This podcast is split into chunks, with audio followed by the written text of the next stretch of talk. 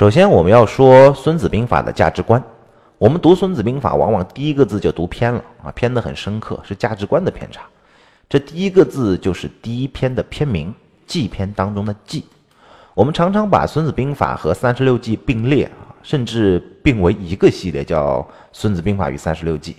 不过，《孙子兵法》和三十六计不是一回事儿啊。三十六计的计是奇谋技巧、阴谋诡计，《孙子兵法》当中的计不是用计啊，不是奇谋技巧，而是计算的计。讲的是计算，不是讲计谋。为什么要把计理解为奇谋技巧啊？这就是价值观的问题。那是因为人性的弱点嘛，是总是贪巧求速，总想设一个什么奇谋啊巧计就能搞定某一个事情。这恰恰是孙子所反对的。孙子兵法不是讲的奇计得胜的书，讲的是实力决胜的书。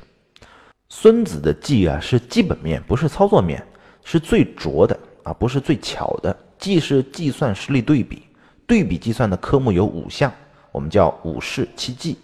五事是什么呢？道、天地、将、法。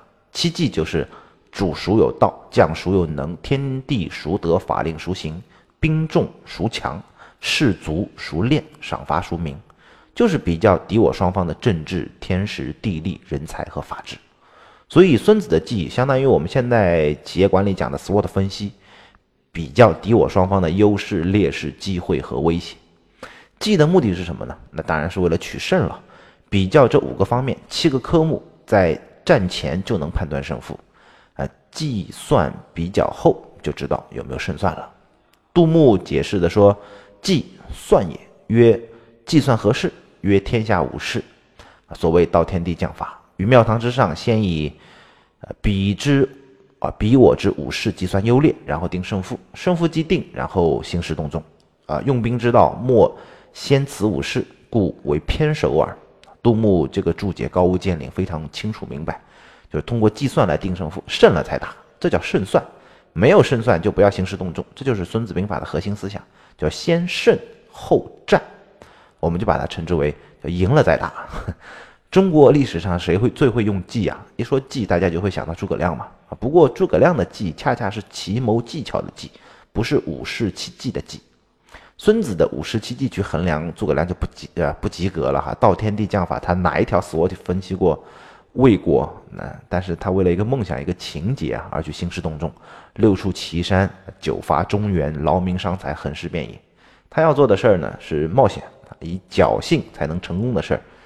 偏偏他又是天下第一谨慎的人啊，不打无把握之仗，一看不行就撤兵。那你当初为什么要发兵呢？对吧？所以诸葛亮的计啊，计得糊涂。那为什么在民间诸葛亮那么有名，人人喜爱呢？那是因为有故事嘛。奇谋技巧，那就意味着有精彩的故事。人民群众最喜闻乐见、津津乐道的，不就是那些八卦和故事吗？而真正的战略、真正的胜战，看上去是平淡无奇，是没什么故事的。孙子兵法也强调了这一点，所谓叫善战者无智明无勇功啊，就看似平淡无奇，没什么故事。也就是我们学习孙子兵法重要学的，就是在外行看上去啊一点热闹也没有的东西，在内行能够看出大的门道，学到内行的真本事。孙子的敬畏性，孙子兵法不是战法，是不战之法；不是战胜之法，是不战而胜之法。不是战而后胜之法，是先胜而战之法。这是《孙子兵法》的价值观，我们事先要来了解的。